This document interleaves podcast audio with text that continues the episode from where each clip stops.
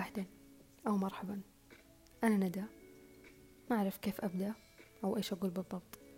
بس موضوع أخذ مني وقت وتفكير لمدة يومين تقريبا. البعض بيحسوا إنها فترة قصيرة بس كبداية كانت نوعا ما صعبة.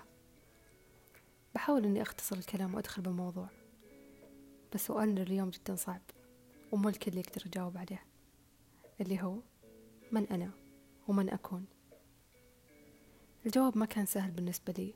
وأول ما فكرت فيه جاتني معلومات بسيطة. بيكون فيها ظلم لي فمثلا اسمي عمري وكم هواية أحبها وينتهي الموضوع. الجواب كان أصعب شوي. أحتاج أني أتعمق بس ما عرفت إيش أقول. فقبل فترة جاني نفس التساؤل هذا وسألت ناس قريبين مني ما يقارب ست أشخاص. والبعض اتفق على ثلاث صفات اللي هم صريحة فضولية ولطيفة. ما أعرف هل هم صادقين بكلامهم أم لطفا منهم اختاروا هذول الصفات؟ كلامهم خلاني أفكر زيادة. هل أنا أشوف الصفات هذه فيني؟ ولا هم معلومات أعطوني إياها فقط إن يسكرون الموضوع؟ مع الوقت حسيت إنه كلامهم صدق وإن فيني هالصفات. بس جاء الوقت اللي أسأل فيه نفسي من أنا؟ أنا إنسانة هادية. أحب الكتب وكنت أقرأ كثير بس حسيت إنه الكتب تأخذني إلى عالم آخر. هو مو شيء سيء بس الآن أحاول إني أنخلط مع العالم الخارجي. فيني نوع من الفضول. وأحب أعرف كل شيء. فمثلا قبل فترة كنت أطالع التمثال جدا عادي. بس الناس حابته والكل يصوره والكل يصور معاه بالأصح. واللي شدني موضوع جدا بسيط. إنه كيف أنصنع ومين صنع بالضبط. أحب الفن بكل أنواعه. وأحب النقاشات حتى لو ما لها نهاية.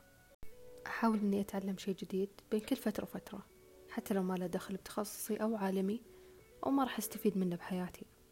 بس أحب أتعلم ومثل أي شخص عنده أمنيات كثيرة. بس أكثر أمنية أطمح لها أن يكون عندي بودكاست والكل يسمع لي أو يسمع مني أو أتناقش مع أي شخص. ما عندي موضوع معين أو طريق واحد أمشي عليه.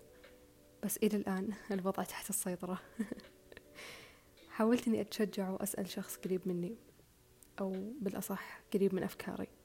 ما راح أذكر أسماء لأنه بيعرف نفسه لو سمع هذا البودكاست أو الأبيسود هذه. قلت له هل تحس أن العالم البودكاست يصلح لي؟ كانت نيته بالجواب جيدة بس طريقته بتوصيل الفكرة كانت خاطئة. حطمني شوي لأني كنت متحمسة بالموضوع صراحة. بس بعدها بفترة رجعنا وتكلمنا بنفس الشيء عن نفس الموضوع. بس هالمرة شجعني وذكر صفات فيني اللي هي أحب النقاشات وعقلي مبهر. أول مرة أحد يقول لي هذا الشيء. وشدني الموضوع صراحة. بس لو هالشخص ما رجع شجعني كان أنا الحين مو قاعدة أكتب أو أتكلم عن نفسي. في صفات كثيرة وأبغى أتكلم عنها بس كبداية الأفضل أن نوقف هنا. والآن وصلنا للنهاية. وإذا أنت تسمع الأبسود فأنت شخص قريب مني. وأبغى أعرف رأيك سواء كان نقد أو مدح. وأتمنى أنك استمتعت أو استفدت من شيء. بس بالنهاية أبغاك تسأل نفسك من أنا ومن أكون؟ وشكرا.